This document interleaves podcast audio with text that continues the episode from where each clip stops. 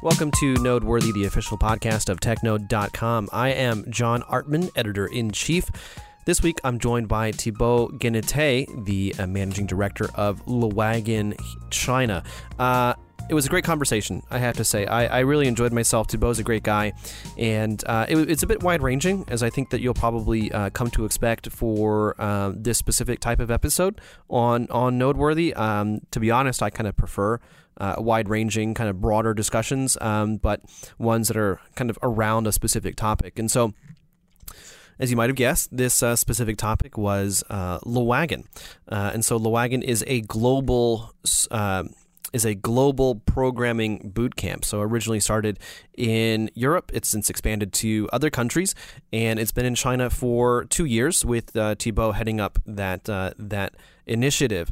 Uh, so we talk about Le Wagon, we talk about programming, we talk about uh, women in tech, and we also talk about kind of some of the things that uh, that he's seeing in China when it comes to programming, and how some of their their coursework and attendees tend to be slightly different.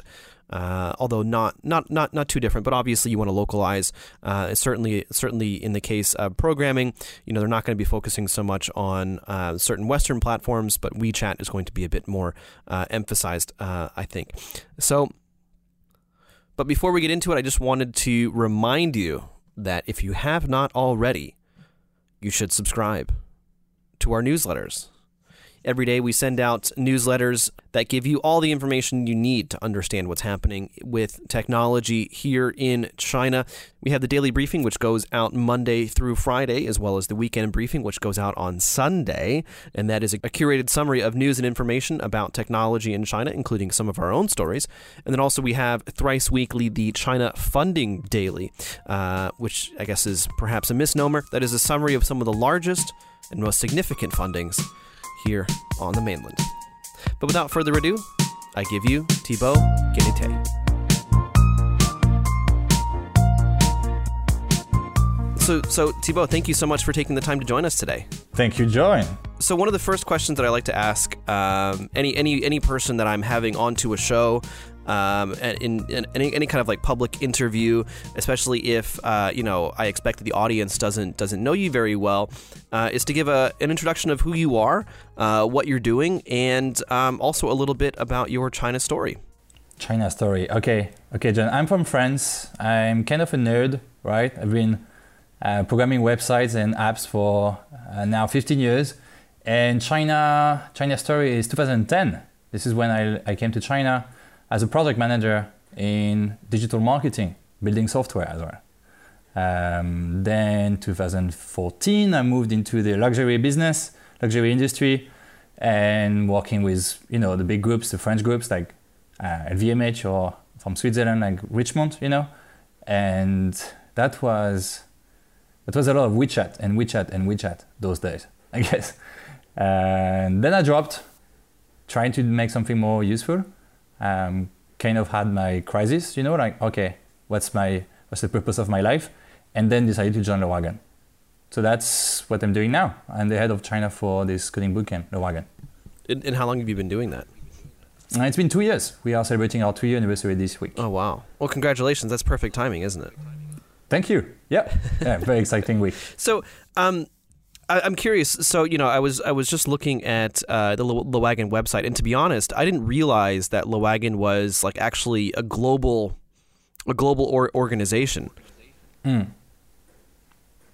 So you want to tell us a little bit about kind of kind of what what Le Wagon does and how big it is and stuff? Right. um, it's clear. It's, it's probably the biggest um, like international community of um, people learning how to code. Let's say um, was started five years ago in Paris. Okay, so I'm not the founder. I'm just the guy running the camps in China. Mm. Um, five years ago in Paris, three founders. There was one banker, one lawyer, and one Googler. Okay, uh, two brothers and one Googler. So they worked together on building this curriculum to make it much more relevant to the needs of uh, non-tech people, essentially, to make it less boring, uh, less theory. Um, a little bit inspired by what are the American boot camps, if you know what I mean, if you know this industry a little bit. Mm-hmm. Um, a lot of boot camps are taking blue collars and turn them into white collars, right? Um, so they took this concept and fine-tuned it to make their own curriculum. Um, and the goal is to bring technical skills to anybody that is creative, anybody that has business ideas, non-tech people. So that was five years ago, and then it grew to something uh, really international, as I said, 20, 20 countries, um, five continents, and 30 cities as of now. So China is operating Shanghai, Chengdu, and Sichuan, and Shenzhen, mm. of course. Mm. All right, which is the, the latest we just launched. Yeah. So that's the, the same curriculum. Uh, and I would say world-class instructors around the world, giving to the students the skills they need to do a career in technology. Yeah, so I guess uh, you know the big the big question is, um, I mean, why why China? Why did Le Wagon um, come to China? And and also I'm kind of curious why mm. why Chengdu? I mean, you know, when we talk about kind of startups and technology, you know, Beijing, Shanghai, and Shenzhen are, are the big ones, uh, but Chengdu isn't isn't usually the first one that, that that comes to mind. True, true. Yeah, thanks for asking. China. Well, why China? I called them actually uh, three years ago my observations were that everybody had an appetite for learning clearly. This kind of growth mindset where you know everybody wants to upskill and grow and quickly move up the ladder. There were so many frustrations I, that I observed you know in well, I was I was in luxury and as I said uh, doing a lot of WeChat right? Explaining a lot of WeChat applications and WeChat marketing to everybody really. And then in this process you would realize that everybody is buying some software, everybody is talking about software, but very few had a clue what was actually inside. And that was driving me crazy. Plus, I realized all these people in between, these project managers, trying to stretch between engineers and business folks on the other side. Um, they, they clearly needed to you know understand the basics. So that was that was my observation. And then Le Wagon was already doing a great job in Europe, and where at that stage about to no just opening in Canada and Japan, Australia and so forth. So I told them China is the place where we need a curriculum like this one. Let me help you with the Chinese part of it because well we need to teach WeChat, we need to explain Aliyun and so on. We need to you know help people build products locally. Uh, but for, then for the rest, the, the, the, methodology, the curriculum, the, the, the international community was already amazing. So um, brought it to China. Um, then Shanghai was the first right? Because uh, my friends, programmers, uh, were starting to teach it with me. Mm. Um, Chengdu, yeah, great question. Chengdu was the place where we felt was uh, amazing amount of opportunities. Okay, on the ground there's so much happening. And the, you, the tech industry is not as big as you would see perhaps in Beijing and in Shenzhen, but actually on the ground there are so many uh, startups, specifically in video games and health, that are doing an amazing job. Um, so it was uh, perhaps a long shot compared to uh, going to the big hubs first. We, I don't regret this choice. Chengdu is an amazing place and the community there is vibrant too. Every time I go there, it's a slap in my face. Things are, are changing fast. Mm. And Shenzhen is just announced. We are starting now. And that's a different reason. Um, different ecosystem, getting closer to some of our partners, like Tencent WeChat, obviously, in the region, uh, but also e-commerce, like Shopify, you know, they also operate there.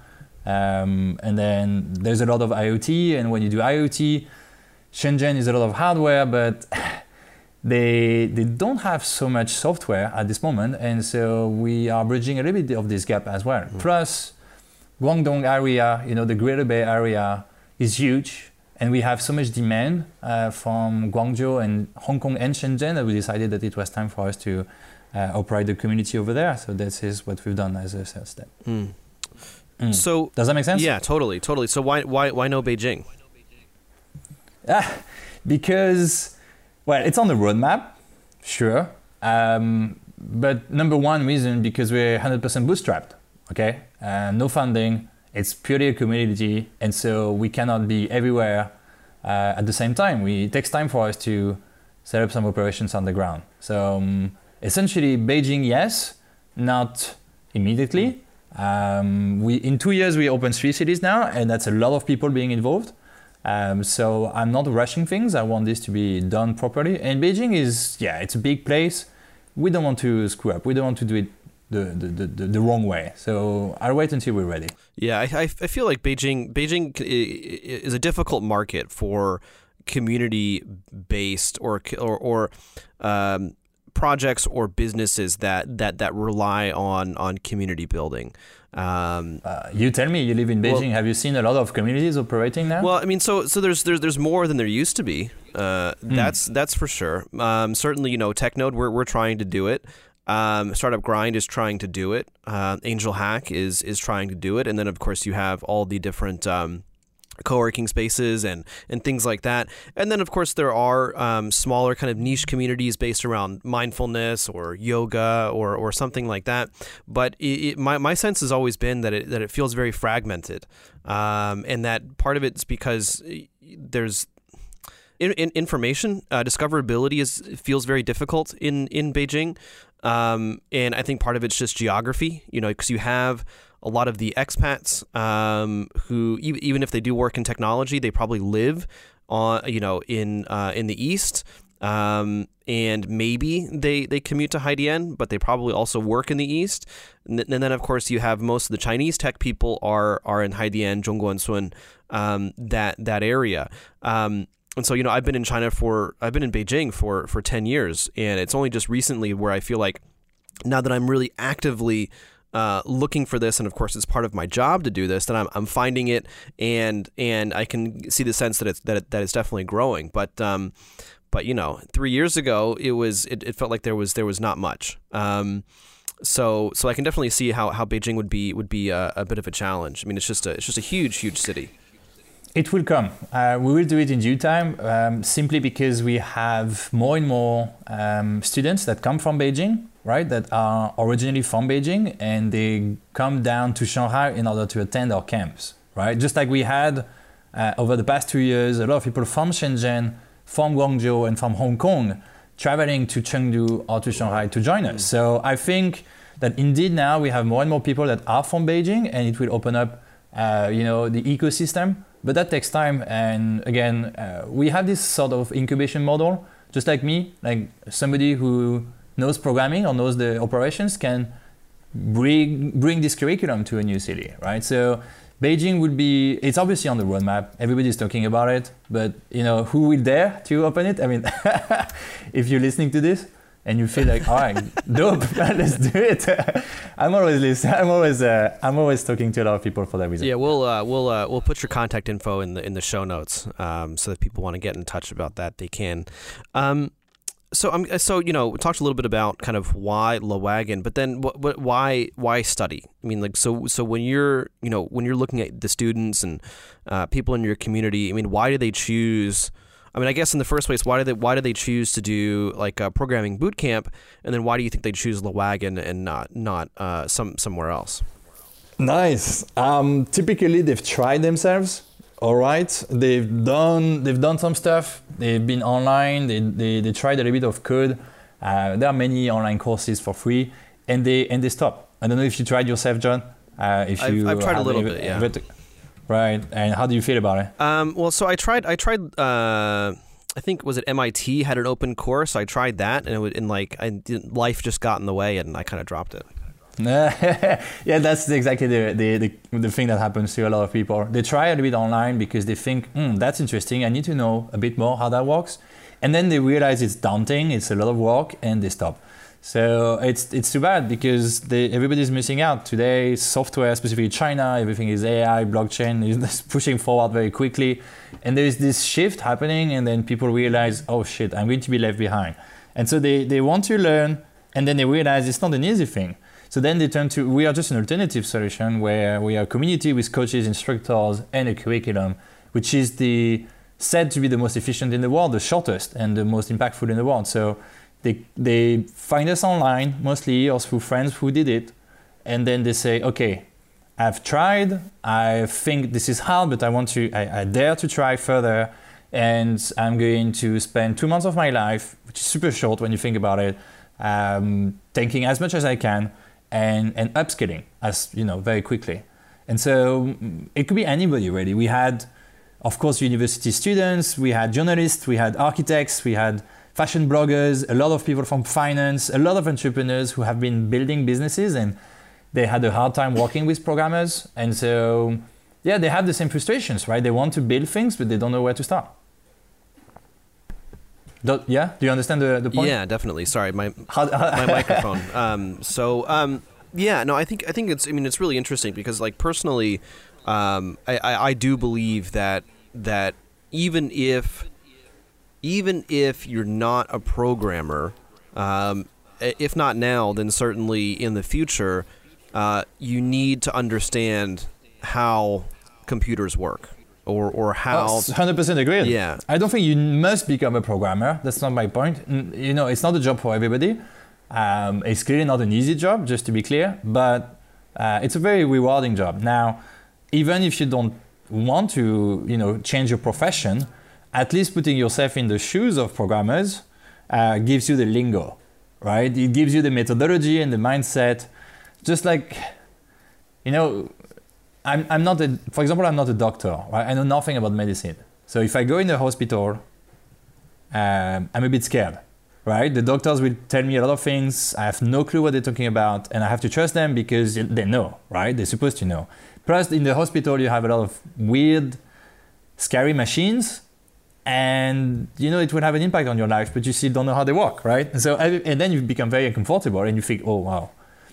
So that's exactly the same sort of thing we observe everywhere now, right? And you don't need to become a doctor, but at least you can understand the basics so that you have a better time.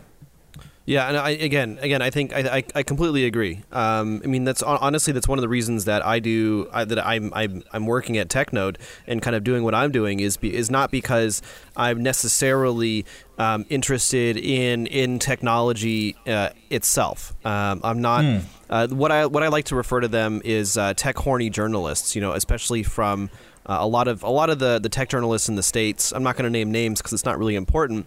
Um, but they but they're very uh, pro technology. Like oh you know this new iPhone, oh this new Android phone, the new DJI whatever, and, and so on and so on. Uh, personally, I'm not I'm not too interested in, in in following it in that sense. What I'm really interested in is is the actual impact. Um, and what I realized uh, several years ago is that on the one hand, you know, I don't want to be a programmer. Maybe one day I will program something, um, but it's it's really important to understand technology so that I can understand uh, my life, or or I can understand uh, my position in the world, and and also in, in a certain sense, I can protect myself from from technology, and and of course my my children as well. Um, and so while I might not have the time to go to a boot camp uh, like yours, certainly that's that's something that you know I I will probably encourage my children to do. Um, you know, like like my kids um, right now. I mean, my son he takes uh, it's kind of funny a Lego class, um, but he really enjoys building stuff, and I think when it when when he's old enough, uh, we're going to get him into some kind of STEM program where he can learn how to how to how to code. And the same This is awesome. and the same and the same thing with uh, with with my daughter who's 12. You know, she's at that age where it's it's time to start learning this stuff. Um, and the thing is, like, we don't really have computers in our in our home, and it's only just recently that she's had to use a computer for um, for uh, her schoolwork and i'm actually like just really surprised by how little she knows about how a computer works and what to do and stuff and so i've had to sit down with her and really explain it to her um, because you know when I was a kid, I just kind of picked up this stuff by myself. I've always been fascinated by just kind of how things work. Um, but anyway, point point being is that you know for I think for a, a, a happy life, let's say. Um, and, and a successful career, you have to kind of understand how these things work. Um, if not, if not, if not the actual uh, programming language itself, but then I think, as you were saying before, you know how to talk to programmers. Totally agree. Well, a couple of years ago, you had to learn English, right? That was mandatory everywhere you were in the world. Now, I believe technology is also a, at least the ABC, at least the beginning, um, must be must be taught um, to everybody. Now, surprisingly, everybody is focusing on kids, specifically here in China. You'd be surprised how many entrepreneurs I meet that are doing edtech and teaching code to kids. There's like so many of them. Um, and even Chinese entrepreneurs that I meet, um, they, they don't get the point of teaching adults like we do, right? I had this conversation with the, the founder of Hello Bike, you know, the, Sure. the Sure. bike sharing company in second tier, third tier, fourth tier Mm-hmm, cities. Um, and so she was telling me, "Oh, you're teaching code. That's great. So you're teaching kids, right? No, sorry, teaching adults. Oh, okay, cool. But you're teaching online. no, sorry, we're teaching offline. and end of the conversation. So imagine from the perspective of a Chinese entrepreneur, we are doing things that are not scaling and we're doing things for the adults and not the kids. So it's like not really much what um, what's happening right now in China, obviously. But I, I get your point though. Kids, future, future leaders, future future makers. We have to teach them early on. Hopefully, it comes from them and not directly from parents that are pushing them into this mm. without them asking for it. That's a little bit one of the frictions I've observed. I've got parents calling me sometimes and asking asking us to take the daughter or the or the or the son 16 15 years old in our camps. And i'm like sorry but can i speak to your son first? Mm. i mean does he want this? Mm. i mean I, I, I know that you want him to have a, a nice future. I, I hear you. Every parent is the same but please give them a break you know. And i'm a little bit against this uh, attitude that i've observed so many times. But that's just you know it's i cannot have too many battles at the same time yeah, exactly. I mean, yeah, and and um, yeah, when we we we we have, we have the same philosophy with our kids. If if our kids don't like taking a class for whatever reason, then then we won't we won't force them into it. But but I, I am just I'm just kind of I'm just kind of thinking about ed tech for ed tech the ed tech market in China, and it strikes me that that for entrepreneurs, I mean I mean if they're looking to to scale, as you were saying, I mean like the the kids the kids education market in China is huge. Yeah, absolutely huge. it is, and but they also want to do online because then they can reach uh, masses, right. millions of people at once. But unfortunately, as of now, I haven't found successful ways of learning online that is directly applicable and that is very tangible, and specifically what, when we talk about programming. Mm. So I'm being self-taught. I tell you, it's possible. Uh, you can learn online picking stuff, right? But it took me 15 years. Mm. Um, so it's it's doable but not the most efficient way. Yeah. But unfortunately, when you have China market in front of you and you actually want to deliver curricula to uh, thousands and millions of people at once, it must be online. It must be with a platform. So that takes uh, that takes a while. I think there are more and more stuff coming mm. in right now. That is very interesting. I'm watching this uh, obviously Yeah. yeah, no, it just strikes me it's kind of similar to like meditation, for example. I mean, like you can download an app mm. and it can and it can give you like a 10 15 minute guided meditation every day, uh, or you can go on a on a two week retreat, and and those experiences um, are are going to be very very different. Um, but I want to. Yeah, good point. Yeah, so I, so actually I wanted to uh, to move on. Um, so so I'm curious in terms of let's start with attendees. Um, like in China versus you know globally, it, do you see like a difference in in in like attendee profile? I mean, in terms of you know, let, us just let's just say dem, let's just say like you know typical demographic stuff, age, gender, profession.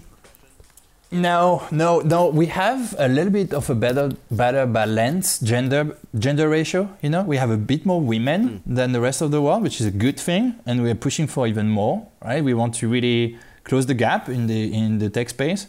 So surprisingly, and it's a very good thing, more women in our camps. Now for demographics, no, the Le Wagon has been designed to be super diverse and we push for diversity. And so we select um, students from 18 years old to 45 years old, um, you know, moms of two and fashion bloggers and finance workers all in one group. Uh, sometimes up to 14 nationalities in one session. So in Shanghai right now, yeah, we have 14 nationalities. The number one being Chinese, of course. American number two most of the times. And then it's it's so diverse. Mm. And that's also something we enjoyed really much. You take a lot from the people that are in the classroom with you. So no, not specific demographic. Um, let's say typically we have a lot of people with this quarter life crisis, right? The one I mentioned earlier. You're like, okay, you've been studying something because parents told you to do it. That's what you will see a lot in China okay, they went to finance, they went to marketing or whatnot, uh, studying English, and then they hate it. Um, they don't like this job, but it's not, it was not their decision. And after a few years, they realize, okay, now I'm a grown up, perhaps I can take a decision, and and then they would you know dare to drop what I've done myself in my career earlier, and and and do some sort of um, you know a change, a quite a leap of faith in a way. And so that's what we've observed quite a lot. And then they say, okay, now, possibilities are what? Um, a new job, project manager, product manager, developer, data scientist, so on and so on. Or launching your own business. That's a pro- probably 30% of our students in China. Mm. and then uh, freelancers. It's a growing, very fast-growing category as well. Um, I, I, had students that were from uh, Apple or that were at Alibaba, and guess what? They didn't like it much, and they decided to uh, drop out and become uh, freelancers. They can now sell their time, sell their services, and share their passion and build things for clients. And that's indeed it's not it's by far not the biggest in China. Okay, it's not the biggest category of people, but it's a growing thing we've observed mm-hmm. in the past two years. Yeah, and, and also I mean like you know if I mean you know as as you said before, you're not you're not focusing on you're not you're not in China because you know you're looking for the next the next like amazing growth area for for Le Wagon necessarily, um, but I think that, that that definitely there is there is that market uh, there there for it. But I'm curious as well. I mean, like, so in terms of curriculum, is there is there a hmm. difference between like what you guys teach here in China and what uh, and what you teach um, outside? Right. So we have an online um, platform with all the courses uh, available for the students in camp, and teachers are going through this material. Um, so the students in China have access to the global material. We teach them; they have access to everything we've done in the rest of the world. However, we have some uh, add-ons, right? We have added some, some specific parts in the course so that they can build products for the local market as well. Um, typically, at some point in the course, we bring up WeChat, okay? Two years ago, WeChat, Tencent decided to uh, create a, you know, a framework for building application inside the application. And we were the probably the, only international school and the first movers in this, uh, in this uh, category. So we, we teach them how to build applications, mostly the front end, and then later on how to use the uh, APIs, um, so the functionalities and all the, uh, let's say, uh, tools that give, give you t- WeChat to exchange data with the application and so forth and so forth. So that this comes like somewhere half of the camp. Once you already know how to code, then we teach you some tools such as WeChat in order to test your business idea and launch services inside WeChat. Then, of course, you also need to know a little bit of the legal framework. When you host code in China, you need an ICP license. You need to be able to deploy a server on Aliyun. So all of this is also um, introduced at some point during the journey. And finally, well, all the instructors uh, operate in China. They are Chinese, ABCs, Americans, and whatnot, and uh, they know how to build products for the Chinese market. So the coaching happening on the last three weeks will be a lot about launching a product on the Chinese market as well. So that's that's a little bit beyond programming and technology here. It's more about uh, designing a product that people really want to use here, mm. right? And I'm, I'm, curious. I mean, like, how, do, like, like, can you just talk a little bit about the development of, of this curriculum? Because you know, like, this kind of stuff, it doesn't just uh, pop out of nowhere, right? Right. Yeah, I told you the, the three founders uh, five years ago started with one camp, and we have a very fast iteration cycle, right? Every single camp, which is two months, we collect feedbacks and we improve each lecture. So it we had now what 200 camps around the world for the past five years. So each camp, imagine it's one opportunity to improve something, right? So we, it goes very fast, and we can modify courses, introduce new courses. Um, every three months, there's something new coming in. So the teachers have to always, you know, adapt their course to what we give them in terms of material, but we also adapt very quickly to the market. So if tomorrow uh, ByteDance's Toutiao is the next big thing, and my team will be able in a matter of uh, two weeks to get new courses ready and introduce it and test it uh, small scale in one camp. And if we're happy with one camp, then we replicate around China. Right? That's pretty much the, the methodology we have. Every time there is something new in terms of product framework, we experiment, and that's part of my job, and I, the thing I, I enjoy the most as well. Um, researching, testing, writing, white books. We, we, we, publish a lot of online free research, and, and then we get some feedbacks from here and there, saying, trying to figure out what's the you know what's the what's the right thing. We have nine weeks only, right? So we do select and curate what's necessary. If that makes sense, we cannot teach them everything. We cannot, for example um, blockchain, right? Huge topic. But does that fit into a 101 to product development camp? Uh, or is that something that is more infrastructure that can come later? Same with uh, artificial intelligence. Is that something that you need to put at the beginning of your camp or that can come in one specific product framework with add-ons and tutorials and, you know, and more, more workshops and hackathons? Yes. So we, we select. We select what we want to teach. We test in camp.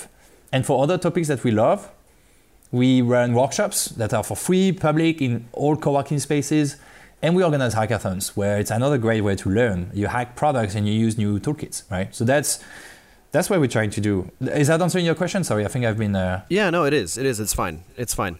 Um, and and, it, and like it just it just reminds me of um, one of the things that I, I like about kind of the the impact that uh, programmers have had on on kind of uh, company on business practice you know because so um, obviously again like you know i'm not a programmer but i'm a big fan of scrum. Uh, the idea of scrum and i've tried in, uh, uh in, a, in a few instances to adapt uh, scrum and, and agile into my own management practices Nice. Um, so you do daily stand-up meetings at TechNode? Well, kind of. I mean, so so again, we're all we're all remote, um, and mm, so what? Mm. So we just we do daily check-ins basically um, to make yep. sure that to make sure that we all know kind of what, what everyone is doing, um, and I'm trying to push that into the uh, into the uh, broader organization as well but because it's just it's just one of those things. I mean, you, you end up wasting so much time with communication, ad hoc communication, um, that it's it's much much easier if you can just raise a flag and say, hey, this is what's happening.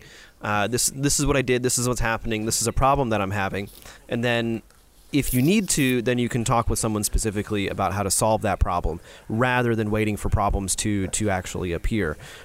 Right. That's actually one of the most interesting part of the camp, according to me. Uh, what I observed um, is when they work on projects, when they work in teams, okay?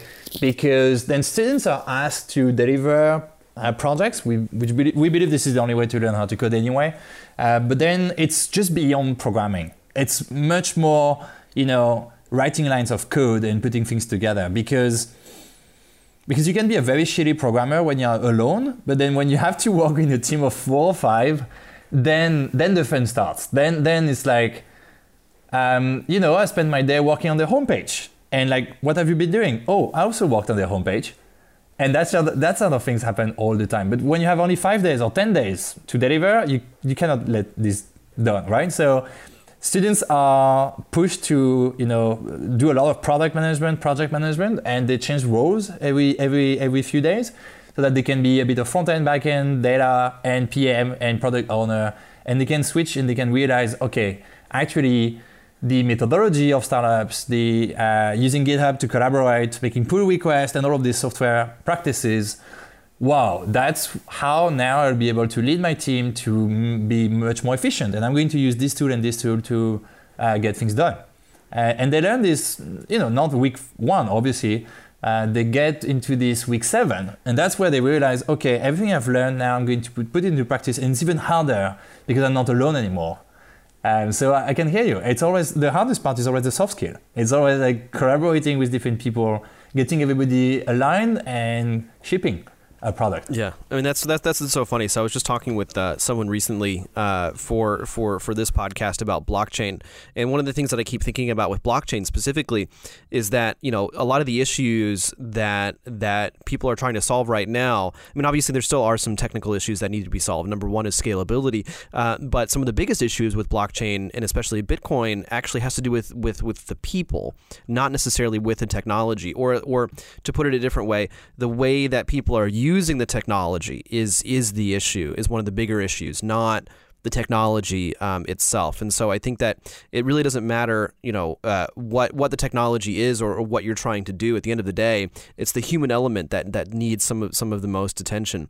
Um, but uh, but yeah, so I was looking at your your website and uh, the uh, the Le Wagon um, uh, global website, and I noticed that as that that that that as part of like the final project, you asked students to to make a clone of Airbnb. Is that right? No, no, it's not the final project, but yes. Um, let me explain. We have two main no, it's uh, two main projects during the okay. camp. One of them indeed is an Airbnb clone, but essentially it's using the sharing economy, and you have five days to put everything together. Everything you've learned, like backend, front end, database, you have to learn how to code as a team, and you have to deliver a, a, new platform. Now that was originally the idea, and this happens on week uh, seven. So it's like, yeah, it's the almost almost the end of the camp. Um, you you collaborate, and you have to use new functionalities that we teach you, like authorization, search, payment, maps, mailing, all of that. You have to put it into practice now um, and deliver. But in China, we observed a lot of students that, the, that use the week seven Airbnb to actually work on a clone of Mobike, right? So sharing economy, but instead of doing a website, they deliver a WeChat application that is actually, at the end of the day the same sort of functionalities, right? You have a map, you, you can book, you can search, etc., etc., uh, and it's all full stack, right? You have a backend, you have a database, you have a end, and it works. And they have five days, and they do it. Man, they actually do five in five days. They release a clone of Mobike. So it's not a bike, obviously. We don't allow bikes, but they can find any other thing that they want to share, and they put it in a WeChat application.